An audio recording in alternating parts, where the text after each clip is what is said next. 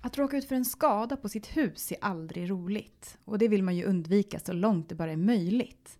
Även om man har en försäkring så innebär en skada normalt en massa olika kostnader. Till exempel betalar man ju en självrisk och försäkringsbolagen gör åldersavdrag både på saker och installationer som har några år på nacken. Och dessutom leder en skada på bostaden oftast till att det måste göras reparationer av hantverkare i ens hem och något som man som privatperson kanske inte tänker på. Att alla skador innebär direkt eller indirekt att klimat och miljö påverkas negativt. I det här avsnittet av Försäkringspodden vill vi berätta om vad du själv kan göra för att förebygga skador. Och med mig i studion för att reda ut det här har jag mina kollegor från Konsumenternas försäkringsbyrå, Peter Stark och Andrea Santo. Välkomna! Tack så mycket. Tack så mycket.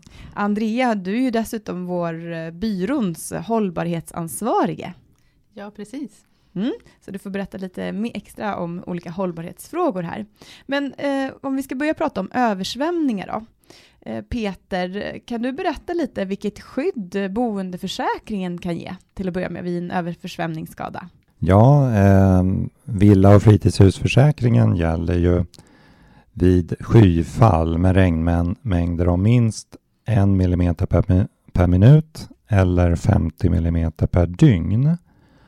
Och det gäller också vid snösmältning och eh, vid stigande sjö eller vattendrag. Om man till exempel bor nära ett vattendrag så kan man ju tänka sig det som en skadehändelse.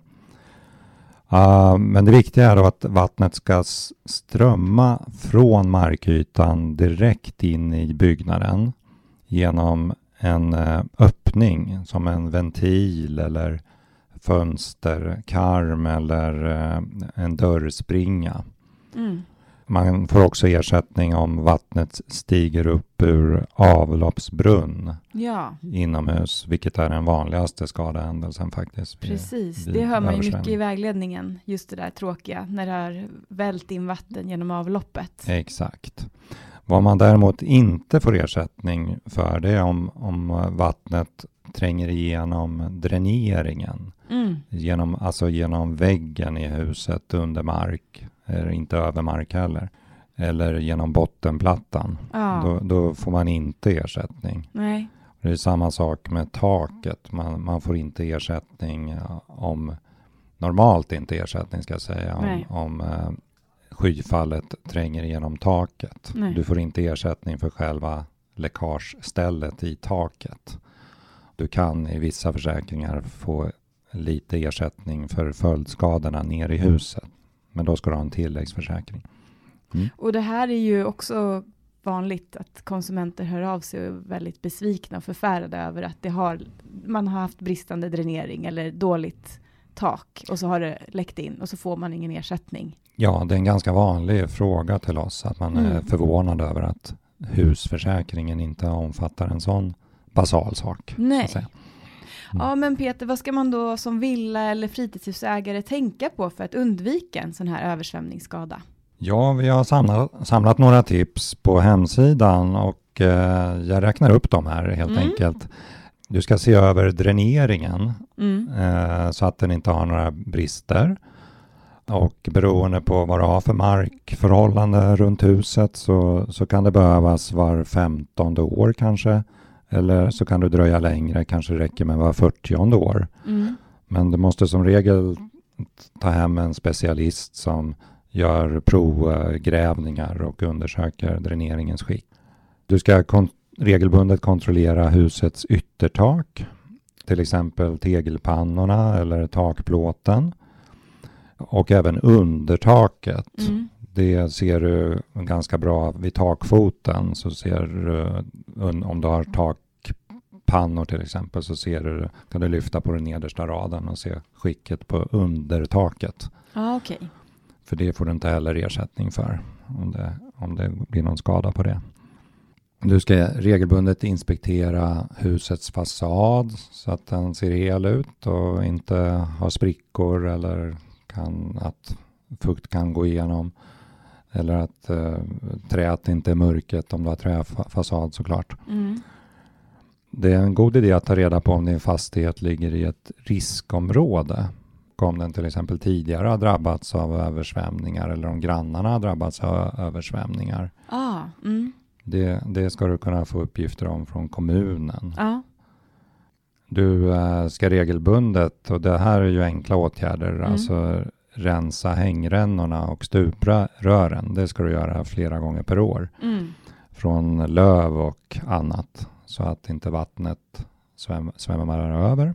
Kanske en tråkig arbetsuppgift men ändå så viktig och enkel. Ja, den är viktig och enkel och det kan vara trevligt att göra på höstkanten. Ja, det kanske det är. När solen skiner. Mm. Se till att källarfönster och dörrar är täta i, Mm. i karmar och så. Det är ju bra även för att eh, sänka elkostnaderna faktiskt. Det är det, Mm. helt klart. Ett annat tips är att installera backventiler i dina golvbrunnar så att vatten inte kan komma in på grund av baktryck. Det är ju Ja. det som sker när det blir översvämning genom golvbrunnen. Och eh, det är en väldigt bra åtgärd för vi har sett att eh, 60 procent av alla översvämningsskador är just genom golvbrunnar. Oj, ja, ja, då är det här ett väldigt viktigt tips. Se över också om alla golvbrunnar i källaren, om du till exempel har flera, så om de är nödvändiga. Du, du kanske inte använder ett utrymme som tvättstuga längre, Okej. utan har det som, bara som förråd och då behövs det kanske inte vara någon golvbrunn just där. Och då kan du med, av samma hantverkare få hjälp att sätta igen den golvbrunnen. Ja, ja, okej. Man ska inte ha onödiga golvbrunnar. Nej, Nej. Och eh, en annan sak som kanske inte så många tänker på, men det här kan ju också vara dyrt och omständigt beroende på hur man bor och så, Mm. hur tomten ser ut. Men det, det är ändå en god idé att fundera på om, man, om marken lutar mot huset så kanske det finns möjlighet att gräva ut och få marken att luta, bli luta lite mindre eller till och med från huset om det går. Men det, men det blir ju ett, ofta ett lite större projekt. Ja, det är Eh, lite mer än att hän- rensa hängrännorna. det är lite mer än att rensa hängrännorna, Ja, men absolut. det ger säkert bra effekt om man Det- har möjlighet att göra det. Det ger väldigt bra effekt om man har möjlighet att göra det. Men om man nu, trots att man har följt dina tips, ändå råkar ut för en översvämning, hur ska man då agera? Finns det något speciellt man ska tänka på då? Det första man ska göra det, det är alltid att eh, slå av strömmen om, om vattnet har kommit in. Den kommer in på bottenplan eller källarvåning och som regel har man ju elledningar i närheten Ja, och eh, vatten är ju strömförande så att det kan bli väldigt farligt. Så att eh, det ska man göra, slå av, slå av huvudströmbrytaren. Om du ser att vatten kommer upp genom golvbrunnen, Mm. eh, ta en handduk eller en trasa och tryck ner den i golvbrunnen så att det blir så tätt som möjligt mm. och sätt på något tungt ovanpå. Så, så hindrar du mycket följdskador i våningsplanet Mm. torka, pumpa, eh, ös ut så mycket du kan. Mm. Och, eh, här vill jag betona att man, man är skyldig att försöka begränsa skadan. Det kan man ju kanske inte göra om man är handikappad Nej. eller har rörelsebesvär, men, men eh, många kan göra det. Så Ja. man ska inte liksom sitta passiv och vänta på att försäkringsbolaget skickar ut någon entreprenör. Nej, det blev ju Mm. problem där i Gävle till exempel, att det inte fanns entreprenörer som kunde komma ut till alla tillräckligt fort. Exakt, Mm. nej precis. Mm. Och, och då förväntas det att man gör så mycket man kan för att begränsa skadan själv. Eh, och ösa ut vattnet eller åtminstone torka upp. Det sista är då att man, eller det kanske första, Mm. att man ska för, eh, rädda undan framförallt värdefulla saker Ja, som, som hotas av vattenmängderna. Flytta upp dem högre upp på hyllor eller högre upp i huset. mm. Absolut. Och, och det här är också ett skadeförebyggande tips som man, man kunde ha sagt tidigare Mm. att eh, förvara ingenting som är värdefullt för dig själv eh, på, på, i källaren. Ja, på Mm. källargolvet Nej. utan Mm. högre upp på hyllor i så fall. Mm. Eh, saker av affektionsvärde eller som är fuktkänsliga tyger och annat. Mm. det, det, är bara dumt att förvara det på källargolvet. Mm. Försök att förvara det uppe i huset eller ja. åtminstone på eh, högre upp på hyllor. Och det gäller ju mm. också om man bor i lägenhet och har källarförråd. Mm. Så då ska man också tänka så. Ja, och sen dessutom både textilier och eh, saker med affektionsvärde får man ju nästan ingenting för ur Nej. försäkringen. Nej, man dessutom. får ju inte det. Nej. Nej man får alltså just det. själva affektionsvärdet. Eller? Exakt, ja. exakt. Så, eh, och det är mycket man har som man sparar på som man, man tycker att man är tycker att det är värdefullt för en ja. själv. Mm.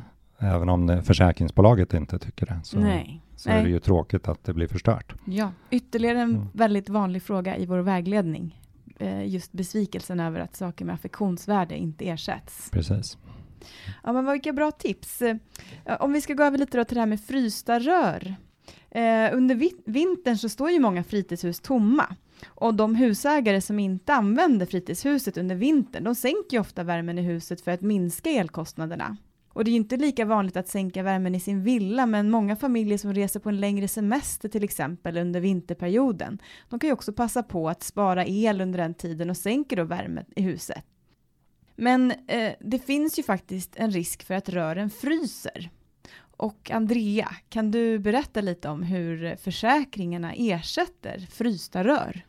Eh, ja, eh, om du får då en vattenskada i ditt hus på grund av frysta rör som spricker så ersätts det ur både villaförsäkringen och fritidshusförsäkringen. Men om du då inte har följt eh, försäkringsvillkorens aktsamhetskrav då kan du få en nedsättning på ersättningen. Och ah. Normalt så får du en nedsättning på 25 procent.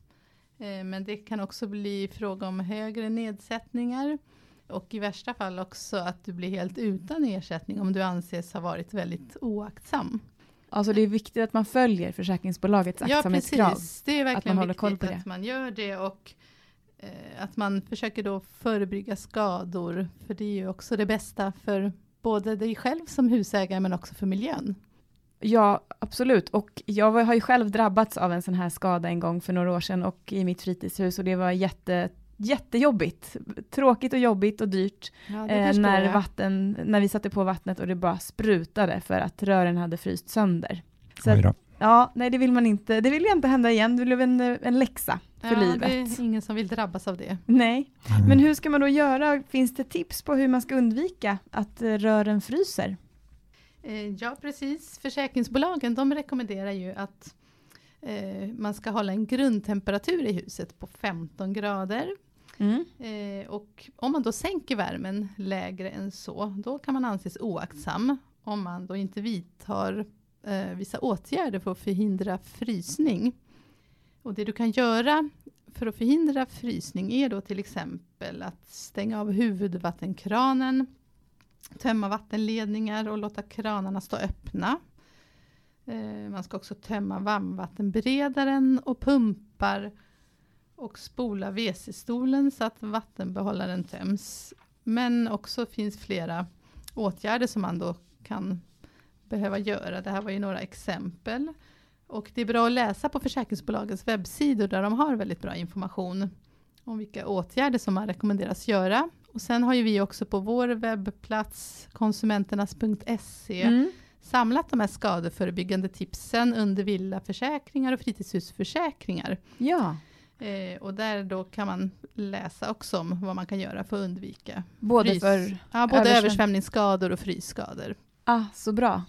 Ja, det är mycket att tänka på nu inför vintern. Eh, men eh, det kanske känns jobbigt nu, men jag lovar, det är ännu jobbigare när, man väl, när det väl inträffar en skada. Ja, verkligen. Det ska man ju försöka undvika så långt det går. Men så kan jag också nämna att vistas man då inte i huset under en längre tid så är det ju bra att eh, man ber kanske någon granne eller någon annan, eller att man själv åker dit lite då och då just för att se, titta till huset. Mm. För skulle det då inträffa en skada så kan man ju begränsa skadans omfattning eh, mycket bättre mm. om man har en koll.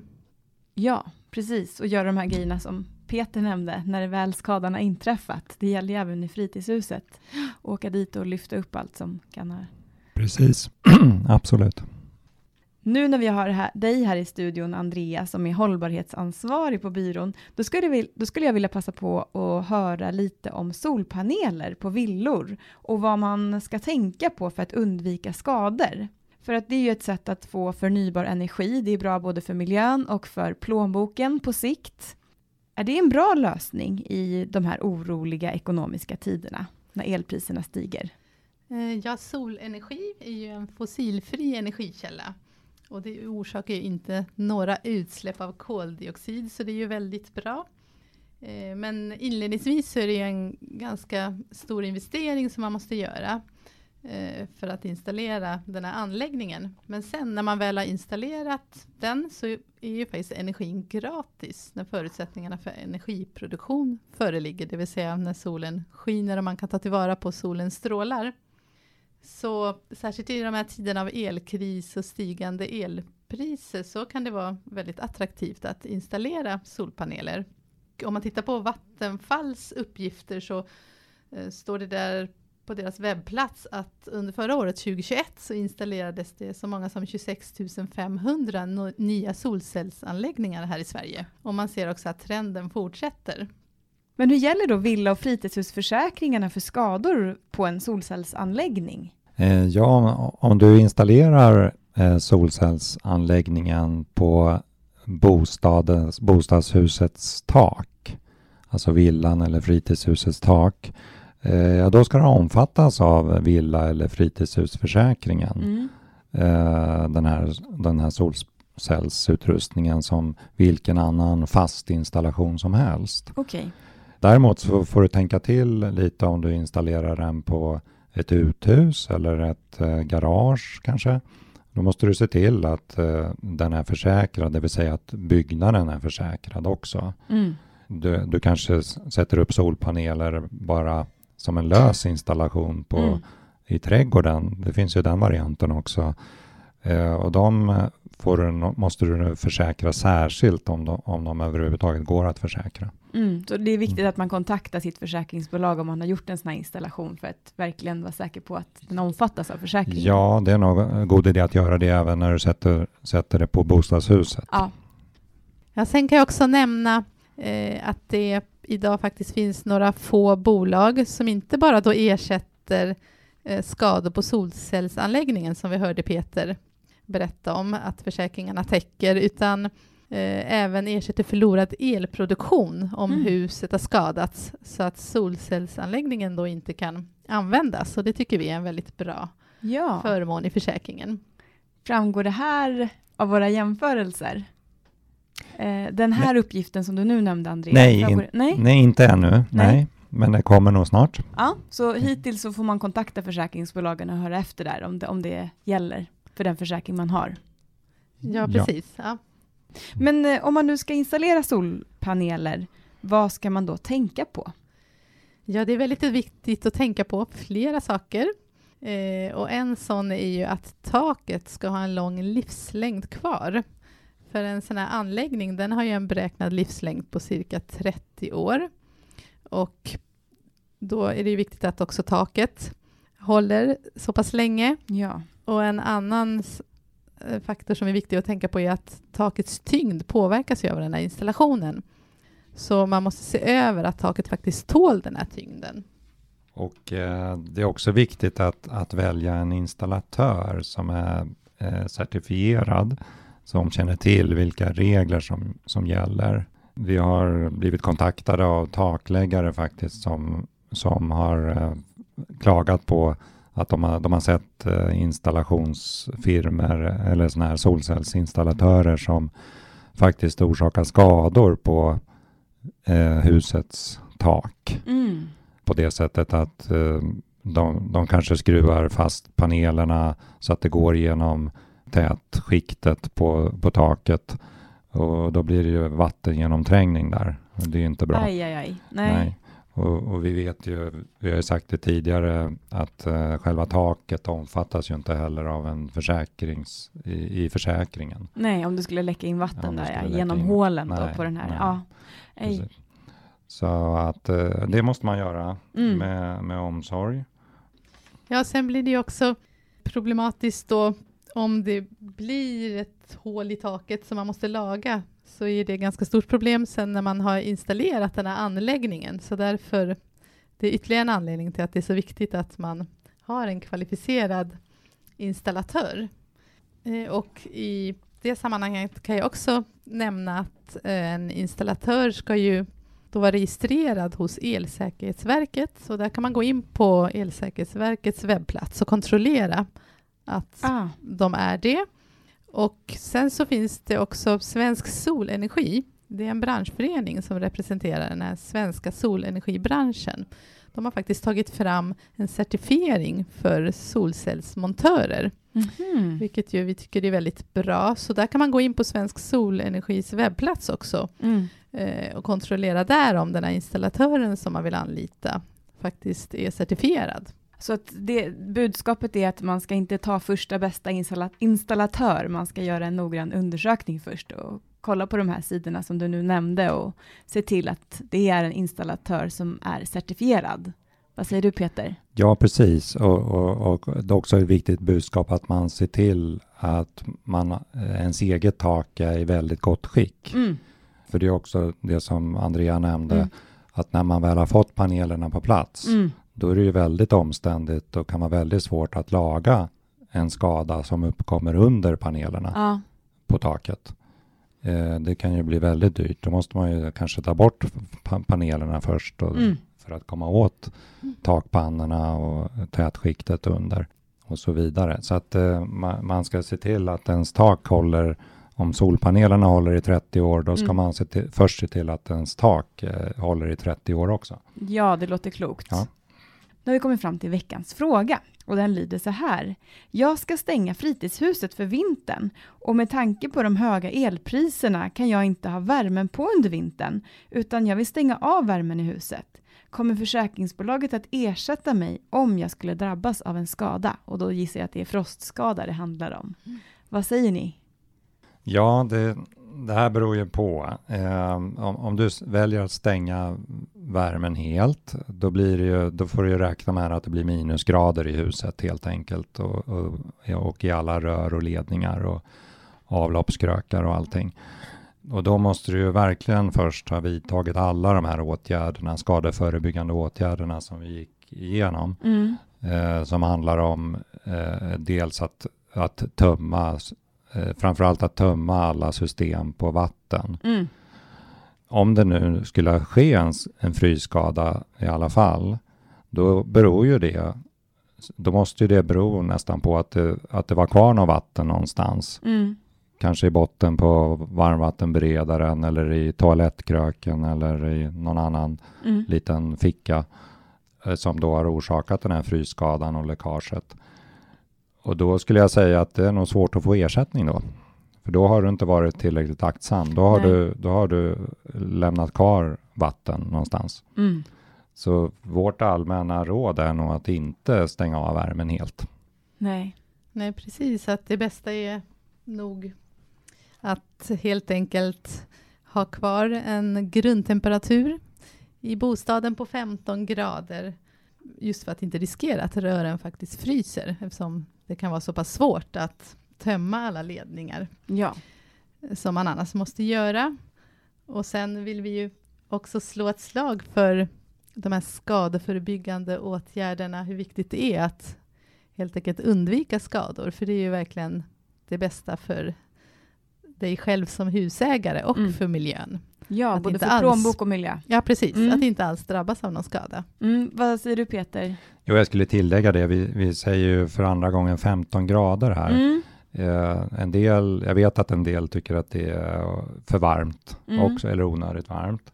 Men, men det är för att då, det, när vi säger 15 grader, minst 15 grader, då kan man vara, ganska, då kan man vara säker på att mm. man ändå får ersättning för frysskadorna. Ah. Och det är ju alltid det dyraste och mest eh, besvärliga för plånboken och ah. för miljön än att man har lite värme på. Mm. Men sen så kan man ju, man kan ju också tänka sig att man, många sänker nog temperaturen till 10 grader och tänker på, eh, tänker, men då, då gör man, då, det kan ju gå bra. Om man nu eh, tömmer systemen som vi har sagt tidigare och, och vidta de här skadeförebyggande. Det kan absolut gå bra, men man gör det lite mer på egen risk då. Mm. Så får man tänka. Och, och, det är också så att även om man har en viss eh, temperatur i själva rummen i, i sitt hus, i fritidshuset, så, så kan man nästan räkna med att det är betydligt kallare längs ytterväggarna där, ja. där vattenledningarna ofta går. Mm. Så om du har till exempel 10 grader i rummet, mm. då kanske det bara är 3 grader, eh, ofta eh, eh, precis vid vattenledningen. Så det är också därför vi har en TARI och försäkringsbolagen också har TARI med 15 grader som mm. grundvärme. Ja men vad bra. Mm. Alla de här tipsen som ni nu har gått igenom, de här skadeförebyggande tipsen, de finns ju på konsumenternas.se och då kan man söka på skadeförebyggande tips och hittar man dem där. Precis. Men då ska jag försöka sammanfatta nu vad ni har berättat här idag. Och eh, till att börja med, håll koll på ditt hus och se till att dräneringen är bra och att taket är helt. Ha aldrig lägre inomhustemperatur än 15 grader när du lämnar ditt hus. Installation av solcellspaneler kan vara bra både för miljön och plånboken, men se till att anlita en kvalificerad solcellsinstallatör. Se till att följa försäkringsbolagens aktsamhetskrav och slutligen läs mer om skadeförebyggande tips på konsumenternas.se. Missar jag någonting nu? Nej, det tror jag inte. Nej? Du fick med allt. Vad ja. bra. Ja, men det var allt för det här avsnittet. Gå gärna in på konsumenternas.se. Där kan du få svar på de flesta frågor som du kan ha om försäkringar. Och tveka inte att kontakta oss per mail eller telefon om du har några frågor och kontaktuppgifterna finns på vår webbplats.